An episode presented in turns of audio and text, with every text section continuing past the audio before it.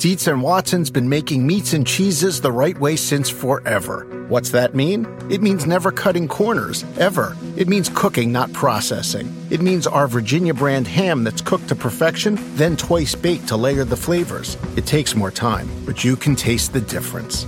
We come to work every day to do it the right way, even if it's the hard way. Because if it's not right for us, it's not right for you. Dietz and Watson, it's a family thing since nineteen thirty-nine. Without the ones like you, who work tirelessly to keep things running, everything would suddenly stop. Hospitals, factories, schools, and power plants, they all depend on you. No matter the weather, emergency, or time of day, you're the ones who get it done. At Grainger, we're here for you with professional-grade industrial supplies. Count on real-time product availability and fast delivery. Call, click grainger dot com or just stop by. Grainger, for the ones who get it done. Oh, man, I needed to towel off after this Portland-Dallas game. We're going to talk a ton about that. We got to hit on the Grizz falling to one and six in the bubble against Boston. They're going to be in desperate straits uh, against Milwaukee. And also wanted to talk about Miami and Indiana from last night, since those two teams are probably going to match up in the first round in all likelihood now. And of course, we will take you through what remains of the playoff picture with three days to go here in the bubble. Let's talk about this Portland-Dallas game, though. Some question about whether Dallas would come to play. They did, and we got an absolute classic. Damian Lillard, only the second player in N B A history with three sixty-point games in a season, joining Wilt Chamberlain for that illustrious mark. And Portland lives to fight another day in just a classic game, and they control their own destiny for the eighth seed now. Well, yeah, not only does Portland live to fight another day, they, through the course of Tuesday's action, gained the advantage that will be pretty definitive for them in terms of potentially facing the Lakers in the first round. And let's get to that after we get to the game. The game is the star here. And it was definitely, for large stretches, a defense-optional affair, especially in the late going, where the only, from what I recall, the only two possessions in the like crunch time last, let's call it three minutes of this game that Dallas didn't score were offensive fouls that Portland didn't really cause. Um, but Lillard, just an absolutely spectacular performance. seventeen of thirty-two from the field, nine of seventeen from three, including one of the more ridiculous makes I've ever seen with that bounce that went from here to eternity. And also, importantly, eighteen of eighteen from the free throw line. Yeah, and for those who say that Dallas needs to take another leap defensively, plenty of fodder for that in this one. And really what it boils down to is that they don't have options defensively. And so Stan Van Gundy on the telecast in the fourth quarter saying, hey, you know, I don't know if I like the pick and roll coverage where you're laying back against Lillard. You know, you can just step into these threes when you're setting it higher on the floor, and they just don't have another choice. They tried doing some other stuff, and they don't really have the personnel in terms of perimeter defenders to play a drop system against the best guys. But then trying to get Porzingis out on the floor at center, that didn't work either because he got absolutely torched. I mean, they start off, Tim Hardaway Junior has the matchup against Lillard. He had a slow-ish start, but Hardaway Junior is not good enough getting over screens to prevent Dame from getting into those three-pointers. He was also able to get it to the rim where Nurkic does a great job of screening off Porzingis for some layups. So then they say, okay, you know, Damian Lillard, these pick and rolls on the left side of the floor, Let's uh, let's bring Porzingis up to the level of the ball here. And even with the sideline as an extra defender, they tried to do the thing w- that a lot of teams do, where if you set the pick and roll too close to the sideline, up near the hash mark, they'll try and trap the guy in the corner. And Lillard just went around Porzingis. I mean, I lost track of the number of times that he did that. It was probably it was like insane. It was. I mean, just in the one stretch, I think it was in the second quarter alone, he probably did it like six or seven times, just right past him for layups. Then they tried to bring help over. Lillard started setting up three-pointers that way, getting to the rim very easily once more. And, you know, I've talked about this repeatedly with Damian Lillard in these big performances when he's had forty-five, then he had fifty-one, and now this sixty-one-point performance, that he's just in total control of what the defense wants to do. And that's when the defense has a lot of options. Dallas didn't have any options. They either had bring Porzingis up to the level of the ball and Dame's just going to go right around you, or they have lay him back and Dame's going to walk into some three-pointers. And so, to me, you know, Porzingis, we've talked about him, if he's right there in position at the rim, how good he is defensively, but he really has slow feet as far as actually getting into a stance and sliding. You know, a lot of times he'll be get compared to Brooke Lopez in terms of his impact to the room, but Brooke Lopez actually is probably quicker and certainly has a better understanding of angles sliding his feet than Kristaps Porzingis does. And just uh, Dave, like Dallas did not have the horses. I mean, eventually they tried to put Dorian Finney-Smith on him. Trey Burke was on him for a while. I mean, Kristaps Porzingis and Trey Burke might want to just like go hug each other and cry for a, a few minutes after this game, because they just got completely lit up in the second quarter. Carlisle was so desperate that he actually went to M K G, who played in their last game against Utah when they didn't play their starters in the second half, and M K G couldn't get it done either. It was just incredible. And I mean, just looking at what Dame did in the fourth quarter, he either scored or assisted on every single Portland point but two from the nine minute mark of the fourth quarter until they intentionally fouled C J McCollum with four seconds left in the game. It it's just so awesome. It really is one of the great stretches I can ever remember seeing, and he's doing it with about as high as the stakes can get in the regular season. Well, and not only that, but we got another crazy piece of context for Lillard's what what he's had to do here that came from Dwight Janes at um, N B C N B C Sports Northwest. Not about Lillard, but about C J McCollum, that according to their sources, C J has been playing with an with a basically a fracture in his lower back, L three vertebral transverse process fracture, according oh, to yeah. the case, since last Thursday. And so C J's going with that. He, C J was two of fourteen in this one. But that, I mean, the degree of difficulty for Lillard is impossible anyway, but that it's it is more of a, you know, kind of think of it as a one-man offensive team, because Melo, you know, he can do his thing, but it's a little bit different. And a lot of his best looks were actually created by Lillard in this game. So it's it's truly incredible. Yeah, I mean, if that's true for C J, I didn't hear that until just now, that, I mean, he's probably like getting shot up before games or something like that. I mean, that's kind of almost more of a football injury, that like lower back fracture, but uh, that would explain why he struggled so much. I mean, at one point in the game, he was negative thirty-one with six points in this one, but he did uh, do enough uh, to get them those two free throws at the end. But yeah, I mean, they weren't even thinking about giving the ball to McCollum at, at times. Uh, now, Porzingis was spectacular on his own offensive end. Yes. Four three-pointers in the third, hit a couple of really deep ones as the trail guy. I mean, that is just so difficult to deal with. And even the slightest amount of transition situation where you can break the paint, force the center to help, and then Porzingis, it, good luck if you're the center, especially if you're the Blazers who like to lay back. If you're the center getting out to twenty-seven feet against Kristaps Porzingis as the trail man on a break at the top of the key with uh, you know him being seven three. So... Uh, Porzingis was outstanding offensively. He's looking a little bit better in the mid-range pick and roll. He's had some nice dunks during these last stretches. So I think, to me, he looks more comfortable than he did during the regular season. Do you agree with that? Yeah, I would. Um... Uh, oh, so I wanted to ask you about Luka's game. I mean, obviously it's going to be overshadowed by what Lillard did, and justifiably so, but I, I thought in particular the way, it was a good contrast of styles in terms of how patient Doncic is, how he, you know, Luka was able to get some of those fouls and big ones on Yusuf Nurkic and also a couple on Hassan Whiteside. And it wasn't, you know, he, he doesn't have that combustibility from three that Damian Lillard does, but it did show why he can be the orchestrator of the league's best offense. Yeah, absolutely. And with Dallas going twenty of forty-four from three-point range, I mean, pretty rare you'll see a team make twenty-threes and lose. Although when Lillard was nine of seventeen on his own uh, on the other end of it, uh, that's pretty darn impressive. So, you know, he did have six turnovers in this game. I didn't think it was the best Doncic game. Two of eight from three, has not really had the three-ball working. And, you know, I think one thing that he could potentially add to his game would be that off-the-bounce three-pointer in the pick and roll. You know, he really is only shooting those either on a spot up or the step back off the dribble going to his left. He's not really comfortable just with that quick release pull up. And then the other thing that I, I thought was a problem, and yeah, he controlled the game. There was a great offensive performance by a great offense against what has been a very leaky defense, uh, although they've gotten just enough in most of these crunch times. Uh, the free throw shooting for Luka, you know, he was seven and nine, but he misses two. He had a chance to get a, a three point play that could have given him a four point lead at one point, and then he only went one of two with forty seconds left as they are trying to get back at the end still within one possession. So he's not, I think that's another step for him too, is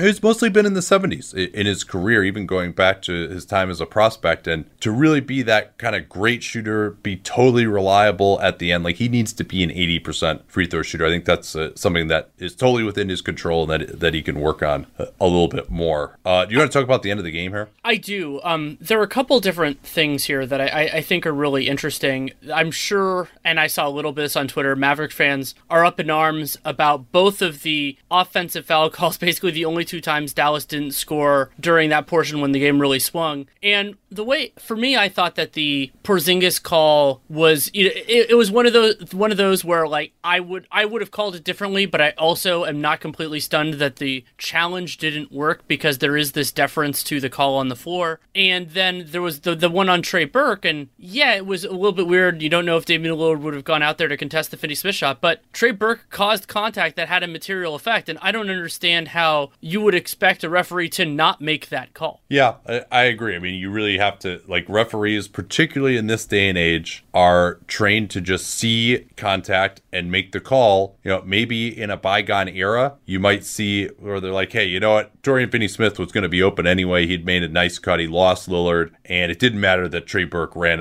Lillard over, and Lillard knew he wasn't going to get there, so why not just fall down and accentuate the contact? And, of course, the shot did, in fact, go in for Finney-Smith, and that would have given the Mavericks a two-point advantage at that point. They were down one. Luka had had a chance to tie it on the free throws a, a possession earlier. Um, but, I mean, it was a foul. There's no no two ways about it. When it is a foul, you really got an uphill battle to me. And, like, yeah, would the game have been better if the refs, like, intentionally swallowed their whistle? I could see that. You can argue maybe it affected the play. Maybe it didn't. Maybe if he doesn't knock down Lillard on that play, Lillard just gets into Finney-Smith's vision just a little bit more and he misses the shot. But, uh, I mean, it really was uh, not a good play uh, from Trey Burke. Um, Then the other one was Porzingis on the switch trying to get deep post position against Gary Trent. And I thought that call was correct as well. I mean, it was certainly accentuation by Trent under the basket to fall down, but Porzingis got that left arm on him and created the contact. And again, you're giving the referees a trigger where they can see a specific action. It's not up to the referees to see this action and then be, oh, but did it really affect things or not? No, if you give them an idea, you know, same thing with, like, when you're grabbing guys in the perimeter, post up action, that That is a point of education. If there's any kind of holding involved, it's an automatic call, and that's what the referees are going to do, so it shouldn't surprise anyone. The other big decision that I thought was was interesting in this one was the Mavericks grab, you know, so so Lillard misses that step back with twenty-eight point three with twenty-eight point three left, and the Mavericks are still they're still down one. And I was really shocked that Dallas didn't push particularly hard. Now, with twenty-seven, that means the other team is getting an opportunity, and this is the fourth quarter where you can call a timeout to advance the ball. The Blazers had a timeout left. And I, so at first I was belligerently angry about it, because it's like, hey, you need to give yourself as many chances as you have, and when you're only down one, as long as you foul competently, you will get another chance to tie the game. Yeah, and so you're, t- you're saying they took too long to attempt a, to attempt a shot, because if you, shot, yeah. if you wait like they did, you know, and end up being an offensive foul, but if you wait until there's five seconds left, then basically Portland can run can get a lot closer to running the clock out. And while it is still theoretically possible for Dallas to get another shot, you are you, it's going to be rushed and, and everything else that's going on. So yeah, that was my first thought. And it was Hardaway's Hardaway's three yeah. hit off the backboard is exactly what you're talking yeah. about. Yeah. So so that was my first thought, and and I think that largely wins the day. However, I did have a different one while the play was going on, and it's these teams are so damn bad defensively that maybe the math ends up turning the other way. It's it's sort of it's sort of like the uh, going back years ago to that Bill Belichick punt or uh, against the no, yeah uh, the fourth and two against against the Colts, right? Yeah, or, or no, they went for it because they thought if they right. gave the ball if they gave the ball back that it was just yeah. it was functionally over. So yeah, the they punt, they didn't punt. Yeah, yeah, they didn't punt, and I, I sort of see a little bit of that with the idea basically being, hey, if it's if we can narrow it to functionally one shot, then we have a higher chance of we have a higher chance of making that one shot than we do. Of you know of you know giving Portland an extra bite at the apple. I, I don't like that overall because again with the, with the time differential, I thought Portland was still going to get an opportunity, but I bought it more in this circumstance than almost any other. Well,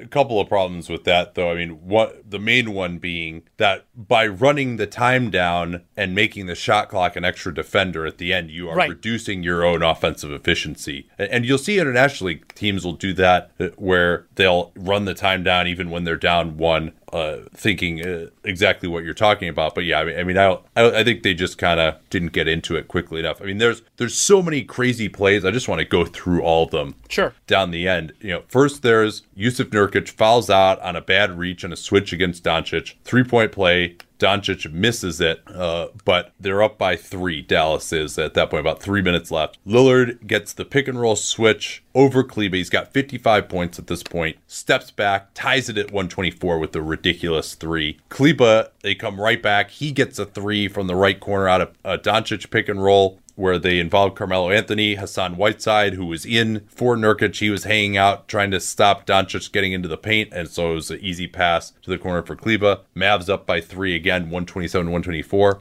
And then Dame Lillard, looking totally out of gas, ends up getting into an I S O. The guy guarding Melo just slightly starts leaning towards Dame to help out, and Dame guns a pass to Melo, and Melo has one of the quickest releases from three. Even so, he has been awesome, by the way, in the bubble. I think by his standards, he was twenty-six points, plus twelve, and this one, ten to seventeen from the field, hit that huge three. So we're tied again at one twenty-seven. Next time down, Kleba gets another wide open three to take the lead. Doncic gets the offensive rebound. Nobody boxes him out, and then they swing it around to Porzingis for a three. So Dallas is up again, one thirty to one twenty-seven, and this is just threes back and forth, back and forth, culminating in just a ridiculous shot. I mean, Lillard just... I, I was kind of wondering what was going on on the possession. He just kind of just kind of stalls it a little bit, pulls it from what is being listed as thirty-three feet. The ball hits the rim, bounces, I don't know, fifteen feet in the air. You're just waiting there, just kind of sitting there, eating, gonna make a sandwich, eat a sandwich, and then it drops right through the hoop. Comes out of the frame and drops in the hoop to give Portland, to tie the game actually again after the Porzingis three. Yeah, you asked what was going on. What was going on was Don Nelson uh, was smoking a joint or two in Maui and somehow had an out-of-body experience and willed that ball to bounce high up in the air off the backboard and through, like it did in the nineteen sixty-nine N B A Finals. That's what happened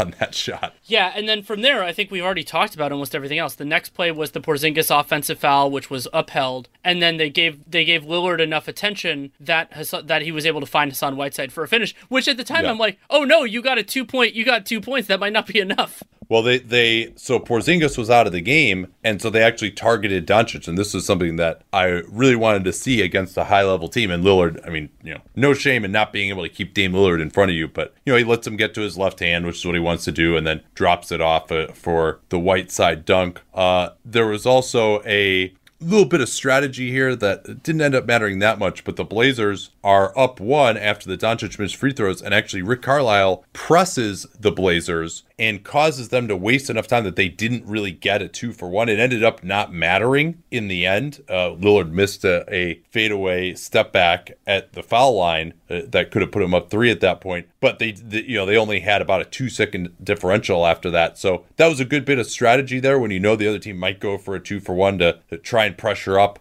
a little bit and just, you know, token pressure. Don't let them go by you, but just enough so they can't bring it up quickly. Also, just with Lillard running on fumes again, I mean, it's just the, the amount that he's had to do is, has been completely insane. But let's uh, turn now, unless you have anything else uh, on this game, to what this means for the playoff race. The first thing it does is it locks in the Dallas Mavericks as the seven seed. They're only the second team in the Western Conference to lock up a specific seed, though we, we of course know seven of the eight West playoff teams. That clear would theoretically clarify things for the Clippers. You know, maybe the Clippers and Nuggets, you could argue that both of those teams might rather be the three than the two, depending on how they feel about Dallas. I'm, that that game will be very interesting. But then the overall course of events on Tuesday, the way I described it on Twitter was it's a nightmare for the Memphis Grizzlies, and there are a couple reasons why. The most obvious one is Portland passed Memphis for the number eight seed, and Memphis could jump back. You know, if they each team has one more game left, if Memphis wins and Portland loses, then they get that. But remember, those two teams cannot tie because Portland has played has played one more game. Has at, you, we talked about this before, so they can't tie. And so Memphis, it basically has to be a win and a loss. So that's the first really big problem. Yeah,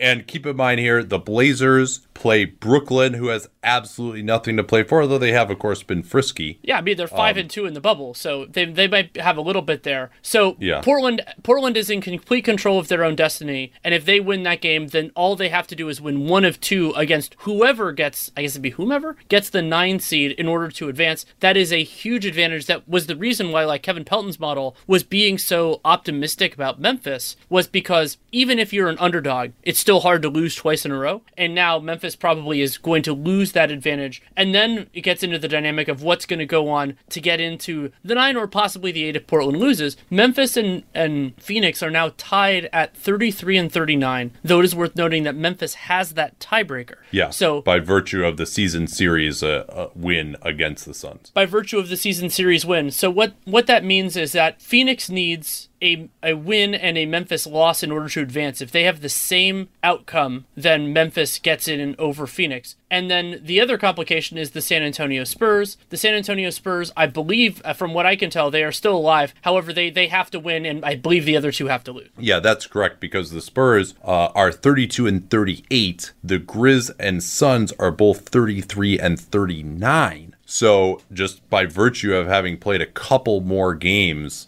and won fifty percent of them, but these teams are under five hundred, so winning two more, playing two more games and winning fifty percent of them gets you a little bit higher. So the Spurs need both the Grizz and the Suns to lose. Grizz play Milwaukee. Milwaukee probably not going to play their guys very much. Well, Middleton they're, didn't. They're almost definitely one. Not going to play Giannis because he got ejected tonight for headbutting Mo Wagner and might get suspended. Oh wow! Yeah. Well, they they don't even need him against Orlando, even in the in the playoffs. Yeah, I, I didn't see that that had happened yet. Good good catch there. So yeah, Giannis almost certainly wasn't going to play. I mean, maybe there's a chance that he will if he doesn't get suspended, but he probably will. And then uh, Middleton didn't play, but, you know, you could easily see the Bucks just doing, all right, we'll get you twelve minutes in the first half, and that'll be it. Let's just not get anyone hurt. Even for, the, you know, Brooke Lopez is playing tonight, so he's probably not going to play as well. So now the Bucks reserves could still beat the Grizz. It wouldn't shock me, although that's generally not the pattern in these games. Uh, and, of course, Mike Budenholzer uh, has, I would assume, some positive feeling towards Taylor Jenkins, his former assistant. Well, and then the other reason I described this as a nightmare for Memphis is that now Dallas, by virtue of having locked up the seven, they have absolutely nothing to play for in their last game of the year against the Phoenix Suns, who just benefited from that in their win against Philly. Well, Philly's in a different circumstance. They just have a bunch of guys that are hurt. But so Fe- Phoenix presumably is going to face a shorthanded Dallas team and have an opportunity then to to put put some heat on Memphis. So I mean, we'll see, and we'll see what's going on with Utah and all the other teams. Though now they have a clear set of if you want to get the six, now you can't fall to seven. So that that's out there. Um. So yeah, it's Memphis has to take care of business. They've had these three games against the top of the East, who two of the, the two that they've gone so far have, have had nothing to play for. Everything's already. Or Toronto had a little bit. I guess they still had to take. Well, Boston had something to play for. The, their the, own the draft pick. pick that they're yeah, going to get for Memphis, that's as we'll true. talk about in a moment. But yeah, so well, let's say limited from the player perspective, and and so Memphis now they're in they're in a, a lot of trouble because they need help. Well, I, I disagree with you. I I think they are in by far the best position of these teams. Well, because like I think they are better than fifty percent chance of winning uh, against Milwaukee, and yeah, they will be the nine seed in the play-in, and they're going to lose to the Blazers in that most likely. But that's what I it, meant. Like. Yeah. They, they, their yeah, the, chance... the fact that the Blazers are ahead of them now for eight, that's more what you're right. talking yeah, about. So, yeah, their yeah. chances of making the playoffs dropped precipitously today because it's a lot less yeah. likely that they get the I, eight. I, and that was Yeah, I guess out. I've been thinking of it more in just terms like, hey, make the play-in game, but you're right. I mean, the whole point is to make the playoffs. So I mean, you could do the Jim Mora playoffs. We can't even win a damn game. I mean, they've won one of seven. So,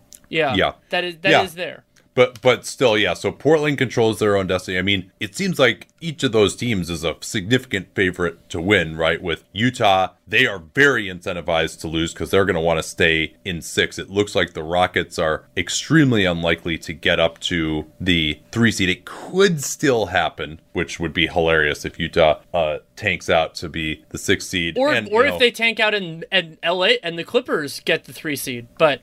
Yeah, so, no, I guess that, that's a good point, too. I mean, the Jazz definitely want the but Nuggets we'll, we'll and not know the Clippers more, and Rockets. Utah will know more when they play their game. So, um, yeah, and so the Suns, I mean, I the the matchup I want to see is Blazers-Suns. But uh, yeah, I mean, and now we could see some, multiple of these teams lose. You never know. Like, crazier stuff has happened. But generally, the trend on these last days of the season with teams with nothing to play for is that those teams, even if they play their reserves, just uh, end up not exactly putting in a, a fantastic performance, uh, even with teams that have decent reserves. So, I mean, if I had to pick one result that's going to happen, I think all four teams, four of those teams are going to win. And the Spurs going went six and two, and the Suns going eight and zero might still be going home, which is pretty incredible to, to think about. But yeah, I'm hopeful. Um, and of course, we'll be doing that Milwaukee and Memphis game on Thursday for League Pass. And, and ex- an ex- exciting element of this also is that when we do that Milwaukee-Memphis game, Dallas-Phoenix will be going on at the same time, and none of the other games will have happened. So Memphis has to play it like it's an elimination game. I mean, they're going to do that anyway, but it's it is going to be interesting just kind of thinking about who will know what when. And yeah, it's it's it's really, I think it's really tough for Memphis in terms of what actually matters, and that's getting into the playoffs and getting summarily defeated by the Lakers. And the other reason why I'm excited about this is because I thought Portland had the best shot against the Lakers, and now they have the ch- the opportunity to probably... Man, I just love American Giant. Just an amazing clothing company. I was reminded again of how much I love it when I drove from California to Montana over the All-Star break. And you know what it's like when you're on a long road trip and it's cold, particularly when it starts off warm in the bay and then we get into some really cold areas. You're like, well, I don't want to wear like my jacket in the car, but then I get out to fill gas, I'm going to be freezing. But the American Giant hoodie was perfect because despite being made out of a nice heavy material that'll keep you warm, it's not too hot as well. So I was able to wear it in the car, not be too hot, step out of the car, and still be warm enough when I was filling up gas or going into a restaurant or something that I didn't feel like I needed my jacket, even when it was cold outside. These things are amazingly durable. I proposed to my wife wearing an American Giant hoodie in the Grand Canyon almost seven years ago. I still own that same hoodie. I still wear it constantly. And American Giant has since spread out into all sorts uh, of other types of clothing, like their premium Slub Crew tee, the No B S high-rise pant, the Slim Roughneck pant featured in Giant Magazine, issue two. Every American Giant piece is made in America and designed to last, no exceptions, and it provides year-round comfort. So find a closet staple for every part of your spring days at american giant dot com and get twenty percent off your first order when you use that vendor code CAPSPACE at checkout. You remember we talk about CAPSPACE all the time here on the program. That's twenty percent off your first order at american giant dot com. Don't forget that cap space code to let them know you came from us.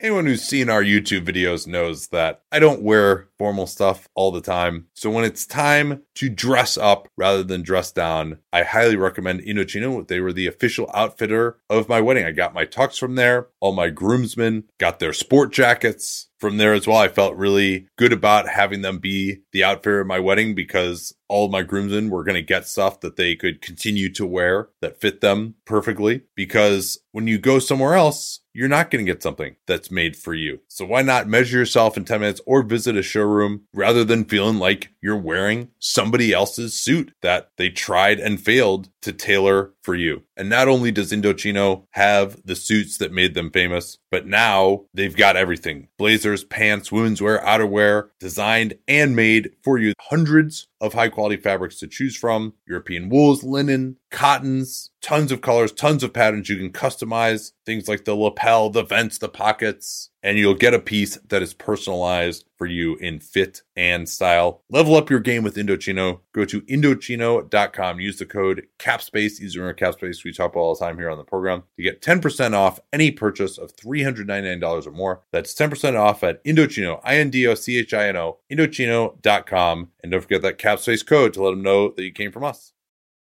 We get there. Let's talk about another of those big games from today, Boston versus Memphis. Talked about this yesterday with Hollinger, that Boston, if they are able to keep Memphis out of the playoffs, which their victory today did a good bit towards, could get the fourteenth pick, whereas if Memphis makes the playoffs, they're probably looking at the seventeenth pick from that draft pick way back from the Jeff Green trade. So I'm uh, I was a little interested to see whether Boston would in fact play their guys, and you know they didn't push anyone up into the forty minute range, but they definitely played pretty close to a normal regular season rotation. And that was bad news for the Grizz because Jason Tatum is a part of that regular season rotation. Yeah, I mean, there were a couple of, of big takeaways from this game, but one of them was that Jason Tatum looked absolutely fantastic. His overall line, twenty-nine points, ten of thirteen from the field, three of five from, or sorry, four of five from the three-point line. And what you and I t- did this game for the for the live show, and what we both noticed immediately and just continued after that was how unaffected Tatum was by the Grizzlies defense. He was unperturbable, as you put it. Yeah, he was going against a smaller player a lot of the time, and some of those shots that early in his career you would say, oh, you know, why doesn't he challenge a, a little bit more at the rim? You know, should he really be taking this mid-rangers? Well, it just looks so easy and smooth for him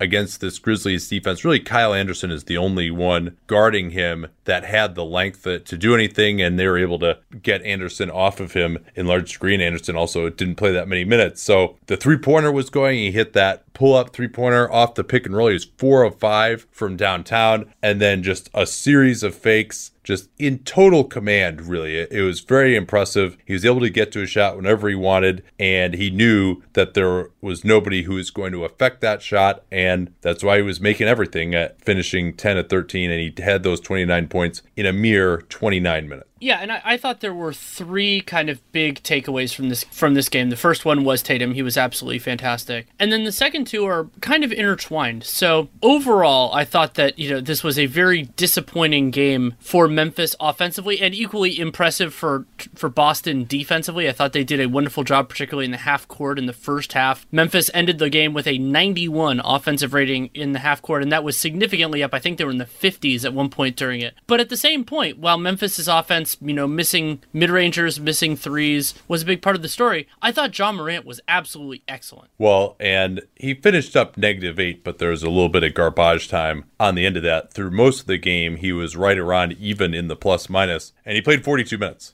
So uh, the big problem was that when he went off the floor, they immediately gave up an eleven oh run. I think it was twenty-four seventeen after the first, and that immediately went to thirty-five seventeen. Taylor Jenkins had to get him right back back in after only a three-minute rest, and his only rest after that would come with the game already decided the last three minutes of the game. And Morant was wonderful. I mean, this is just, do yourself a favor, go watch uh, one of those YouTube highlight reels of Morant in this one with the thirteen assists. First, he was just snaking pocket passes into Valanciunas uh, and Jang, where there is absolutely no room. He was somehow bouncing it into them, or he would drive, look off the defense like he was going to throw it to a shooter and then slip the pass. If there were two bigs on the floor, he'd fake it to the guy who was rolling to the rim and then hit the guy in the dunker spot for a layup. And then they adjusted and they started bringing in the wing from the opposite side to take away the roll man. So he started corkscrewing these passes to the weak side, and of course Memphis couldn't hit a three to save their lives. I think they were only hit one in the first half. It finished up seven out of twenty-nine from three, and so despite really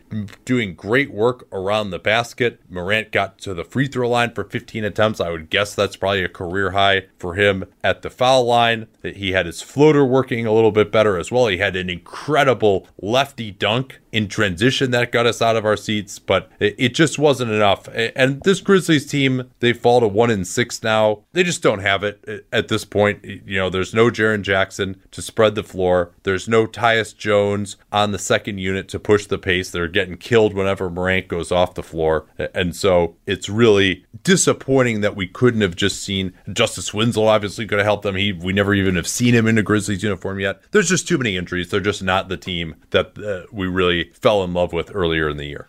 Yeah, and and it's a shame because there certainly are still things to like. I mean, Kyle Anderson had some had some fun moments in this one as a he's sundial shooter, but also as a disruptive defensive player. His length surprises people, but also just that Memphis can't really throw that many looks at teams anymore. They tried a lot of looks in this game. They originally they were doing a drop back system with Valanciunas, and Kemba Walker torched that for three easy shots early on. Then they tried bringing him out the level of the ball. That didn't really help much. And but but like you can kind of to see the contours of what a good version of this Memphis team will look like. The thing that's ch- saddening, challenging, all that, is that we know it's not there. And not having Jaren, not having Justice Winslow, and Tyus Jones, I think his absence is, is so important just because that gives Taylor Jenkins another place to go, which he doesn't have right now, and that's pushing Morant harder. And something else I wanted to mention from Memphis' perspective is that beyond that ridiculous spin move, which shocked us with his dexterity, I thought Brandon Clark had, a, had an intriguing offensive game. He did well, as you would expect, finishing inside the arc, and I, I didn't necessarily love him defensively, but again, you still see these signs of like what he could be. Yeah, I think so. twenty-nine minutes for Clark. He had the and one off his own offensive rebound from the mid-range, he and one, and then Cantor was called for the flagrant foul, so you had the rarely seen two to make one, where he only had one free throw on the flagrant foul because he'd already made the shot, but you get two chances to make it, and then they took the ball out of bounds uh, again. There was also a another rarely seen flagrant three-shot foul for Jason Tatum, both of those correctly called, where uh, the defender landed underneath the, the shooter, and uh, that's the Zaza Pachulia rule. So some interesting uh, refereeing situations in this one. And, you know, I think Memphis, now that they have their last game against the Bucks, it's looking like with Giannis playing today, but the rest of those guys resting, it's probably going to be the rest of their guys, but no Giannis against the Grizz. And we'll see, you know, how we could see just those guys only playing in the first half as well. Taylor Jenkins, of course, played, or I'm sorry, coached in Milwaukee. And the Grizz still are in a position where if they win one game, they can make it into the play-in, but they are decided underdogs now for the eighth seed, which they really need to get in their present state. I don't see how they're going to win two in a row against any of these other challengers at this point. Right, and and so it, it puts a lot of pressure on that. And I thought that Grayson Allen, again, showed up well. I, he, he turned down a couple of threes, but I thought the floater game was better for him than I anticipated. And I still, especially playing next to John Morant, I don't see Grayson Allen as a starting caliber player on a good team, but an important part of a rotation as soon as next season, yes. Let's turn to the Celtics now. I mean, they really are rounding into form. Jaylen Brown shot it poorly on threes, but he played a really nice defensive game and uh, rated highly in the plus minus. I thought he did a good job there. Gordon Hayward continues to impress. He crushed a big dunk in transition, four of nine from three. He really put this away for the Celtics when the Grizz kept all of their guys on the floor, at, including Morant at the start of the fourth, to try and push back. And it was Hayward and Grant Williams, Cantor, Brad Wanamaker. You know, he was really the only one of their primary playmakers who was out there, and he really brought them home during that period with five quick points and an assist, actually a couple of nice assists, getting the ball moving. So he had nineteen points. And Kemba Walker, to me, I mean, he looks totally fine to me. What do you think? He looked great in this one, and he even had the primary assignment on Morant for a lot of their time, which they could have gone with somebody else, but, I mean, there aren't that many guys that can guard Ja in the first place, but offensively, I thought Kemba looked great. Nothing nothing soothes the soul like facing a drop-back coverage from Valanciunas. Yeah, and that, of course, is going to be the key. Tatum, Walker, maybe even Hayward against that Bucks defense dropping back. Can they get them out of that coverage that barricades the, the rim by hitting some three-pointers? Deeper in the rotation, Grant Williams had been out of the rotation. He actually came back and committed four fouls, uh, of course, v- very quickly, but he looked okay. They did some more switching uh, with him. He even hit a one of two from three in the corners. Robert Williams continues to look good. He had three offensive rebounds, ten points, three block shots in a short stretch. I mean, he just really, he gets off his feet so quickly, surprising guys. So I, I still wonder, especially against Embiid, how it's going to look and how short is the leash going to be for him in the playoffs in terms of mistakes. But I didn't really see him make any mistakes in this game, which was encouraging. Not that Memphis runs the most complex stuff in the world. Man, it is crazy to think that I've been working with Helix Sleep since twenty fifteen. And I think that's because my story with them seems to really resonate with listeners. If you've never heard it before, that was kind of the beginning of the direct-to-consumer boom. And there was another very prominent mattress company at that time that was trying to convince you that mattresses were one size fits all. They found the one formula, the one mattress that was going to work for everyone. My then girlfriend, now wife, and I ordered that mattress. We ended up having to return it because, hey, guess what? Not everyone is the same. And then she did some more research and found Helix Sleep. We took their sleep quiz and we found a mattress that actually worked for us uh, and our body types. And uh, Helix offers twenty unique matches. Everybody sleeps differently, and Helix matches are designed for specific sleep positions and field preferences, hot or cold, side sleeper, back sleeper. So take that Helix sleep quiz, find your perfect mattress in under two minutes. And it's shipped straight to your door, free of charge. It's no risk because you really need to sleep on the mattress in your own home. You're like, well, how should I order this if I can't sleep? I'm like, yeah, you're not going to learn anything by going to the mattress store and sleeping on the mattress where, do I take my shoes off? Do I leave my shoes on? But then my feet kind of hang off the bed because I don't want to put my shoes on the bed. And is it weird that I'm laying here for more than thirty seconds? You can't tell anything under those circumstances. You might as well just order it, get it sent to your house, get that hundred-night trial. They're ten to fifteen-year warranty, depending on the model. And there's never been a better time to try a Helix sleep mattress because they are offering twenty percent off all mattress orders and two free pillows for our listeners at helixsleep.com slash capspace. Easy to remember slash capspace. We talk about it all the time here on the program. That's helixsleep.com slash capspace. This is their best offer yet. I can attest to that since I've been working with them for nine years. And it won't last long with Helix. Better sleep starts now. Don't forget that slash capspace U R L to let them know that you came from us. At Bet three sixty-five, we don't do ordinary. We believe that every sport should be epic. Every goal, every game, every point, every play. From the moments that are legendary to the ones that fly under the radar. Whether it's a game-winning goal in the final seconds of overtime or a shot on the goal in the first period. Whatever the sport, whatever the moment. It's never ordinary at Bet three sixty-five. twenty-one plus only. Must be present in Virginia. If you or someone you know has a gambling problem and wants help, call one eight hundred gambler. Terms and conditions apply.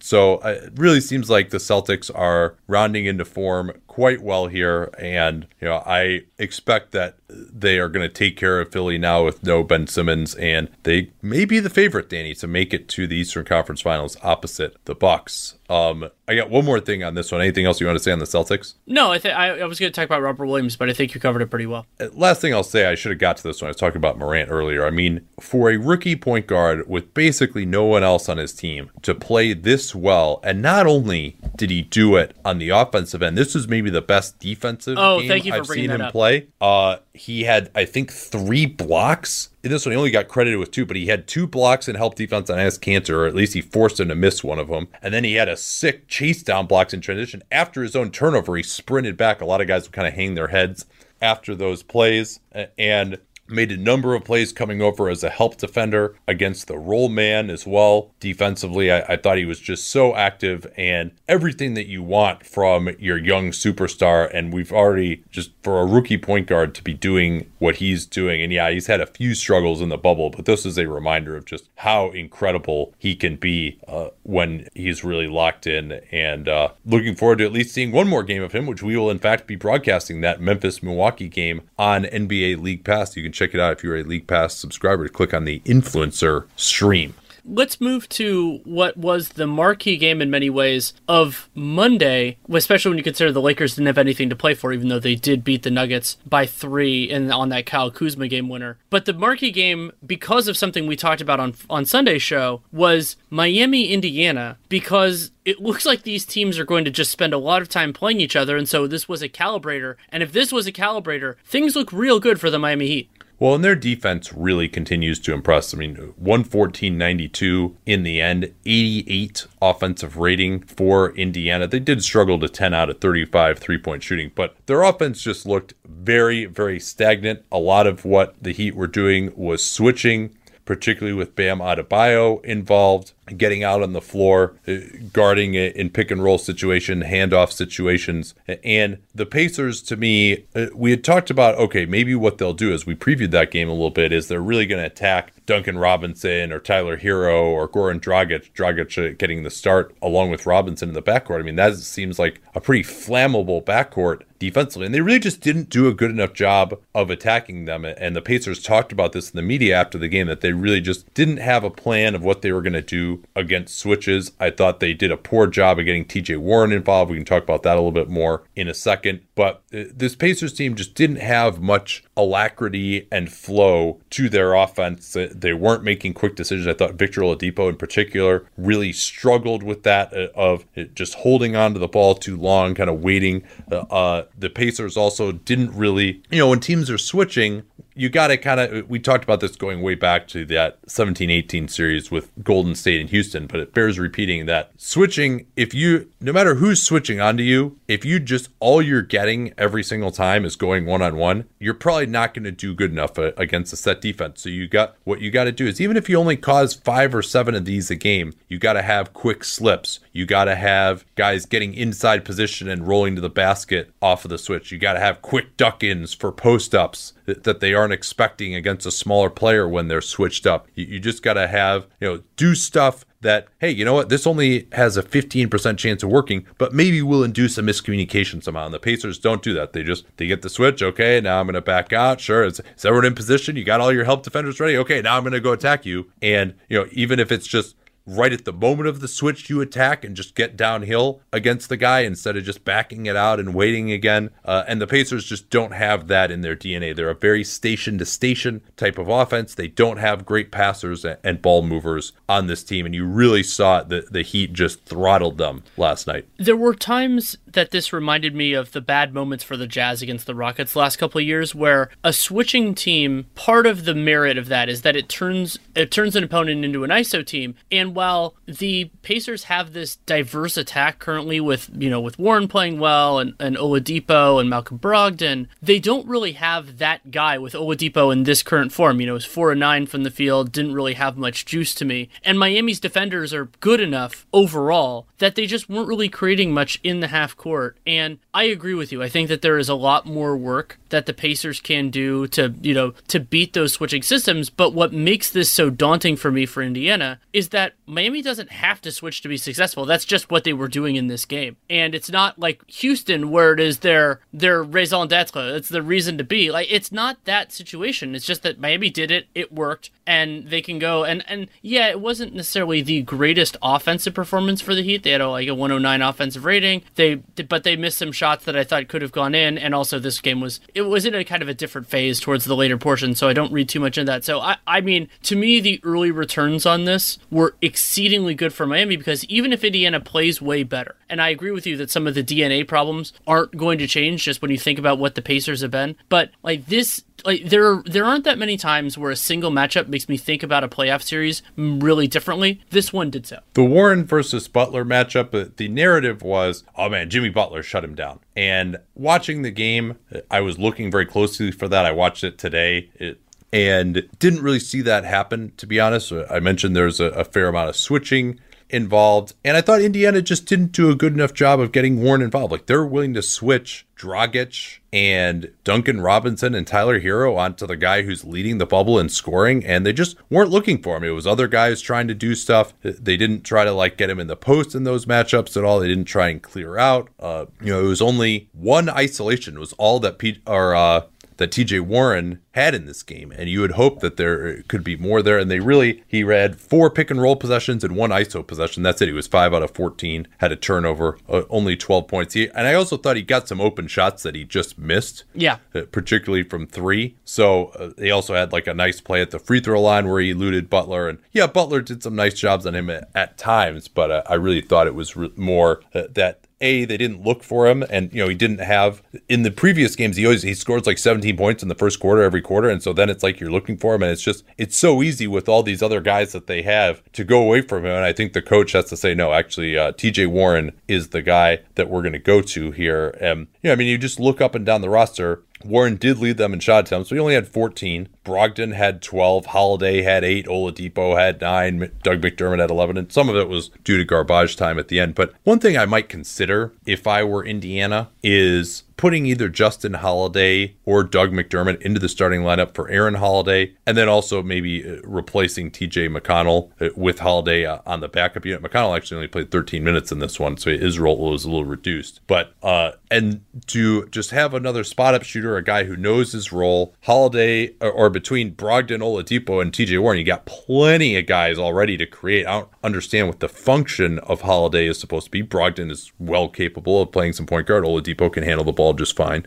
So why well, you need to go with the three guards there. Also, just having more size out there yeah, right. defensively could be a big thing. And I, I also, yeah, I agree. I fully agree with you, and I've wondered about that throughout the bubble. I just didn't understand what Aaron Holiday is bringing to the equation. He was an important part of their season because he kind of spelled both Brogdon and Oladipo as both of them missed time this year. But that doesn't make Holiday a deserving starter, even though you, you slotted somebody down, and it's kind of, it, I, I, yeah, I would go probably with Justin Holiday there. McDermott did look maybe a little bit better at times in this one, but, and, and Holiday, you know, he's one for seven from three, but he's a better three-point shooter than that, and team, teams will guard him out there. I also want to mention, I, I thought that it was a nice game from Derek Jones Junior and Tyler Hero. Hero has continued to impress me in the bubble, but Derek Jones has been a smaller part of it, partially due to, you know, the, his un- delayed kind of entry into all this. nine of eleven from the field, and another guy who knows exactly what he's supposed to do out there, and with this Miami team, he just does it. Yeah, and if he takes eleven shots, you can bet he's going to make a, a bunch of them, particularly when they're all from two-point range. He's an explosive finisher. Um, Have you seen Derek Jones? Yeah. Did you see his shot plot from this game? No, I, I did not watch it's, that portion It's of it. Basically just a circle around the basket. He took eleven shots. All of them were in the restricted area. Anybody? Oh, you said his shot. shot. I thought, I, did you see his shot block? Oh, no, his shot plot. I, I, Sorry, I used, I I used plot. Because it's just funny because it's just all these little circles in the same place. It's kind of like there, there, were some, there were some young LeBron James games that were kind of like that. Um, But yeah, I thought that he played well. I thought the Tyler Hero did a good job. And my Miami having those functional depth pieces, Iguodala, I thought he was fine, you know, more defensively than offensively in this game. It reminds you that right now the depth game is really in Miami's favor. Now, if Jeremy Lamb and Sabonis and all those were there, then that would be a different conversation, but those guys will not be available in a potential first round series between these teams anyway. And with Indiana, sorry, with Philadelphia's loss on Tuesday, that looks even more likely for Indiana and Miami to be facing off than it did when they played on Monday. Couple other notes on this one. Uh, Jimmy Butler, nineteen points, five of thirteen from the field, nine of eleven. His, his first half was basically all free throws. He definitely, when he drives, is if he's going to the rim, he's doing it to try and get fouled. There's one play against Miles Turner where you're like, he's not going to try and shoot it on Miles Turner. He got isoed on him. He's like, you know he's going to try and draw the foul, and he did. Uh, but it was interesting. The first probably four minutes of the third quarter, which is when the Heat pulled away to the tune of uh, thirty-seven to twenty-three, Butler really wasn't involved at all. It was all the handoff game with Adebayo. They got a nice backdoor to Crowder on Oladipo. Oladipo lost Duncan Robinson a couple of times.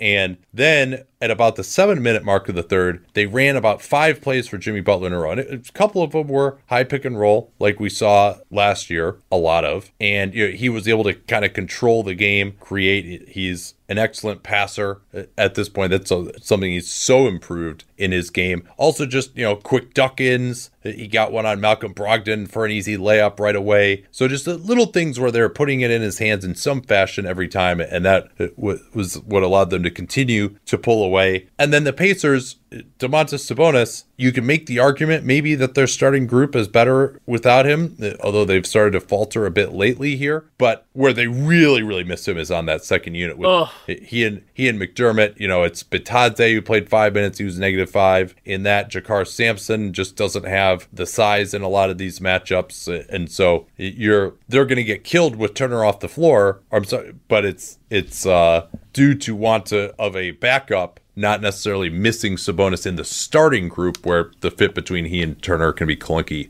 on occasion. So we did earlier what the playoff picture looks like as of now. Anything else we got to talk about before we go? Yeah, I recorded a Real G M Radio podcast with Ben Golver, which I really enjoyed, partially because we talked in the early part about life in the bubble. It was the first extended conversation I've had with somebody inside the bubble. We talked about the logistics of that, kind of how, how it worked, the the pickleball story that he wrote about Scott Foster, and then we got into the, his takeaways from, from the game so far. And it was it was funny for me to fun for me to think about what that life would be like, and so I, I think you all really enjoyed it. That should be out now. All right, that'll do it for us today. Don't forget to check us out tomorrow, eight Eastern. Miami, O K C on N B A League Pass. Thursday, we're going to do Milwaukee and Memphis. We got another game coming on Friday as well, so we'll keep you updated on all that. Please watch us. Please ask questions with the hashtag N B A Cast uh, or those positive tweets uh, from the league. We really, uh, or to the league, rather, we really appreciate them. I'm still forwarding those on, and uh, it's been working. We're getting more games, which has been awesome. Talk to you all tomorrow night. Till then. Pulling up to Mickey D's just for drinks? Oh, yeah, that's me. Nothing extra, just perfection and a straw. Coming in hot for the coldest cups on the block. Because there are drinks. Then there are drinks from McDonald's. Mix things up with any size lemonade or sweet tea for one forty-nine. Perfect with our classic fries. Price and participation may vary. Cannot be combined with any other offer. Ba-da-ba-ba-ba.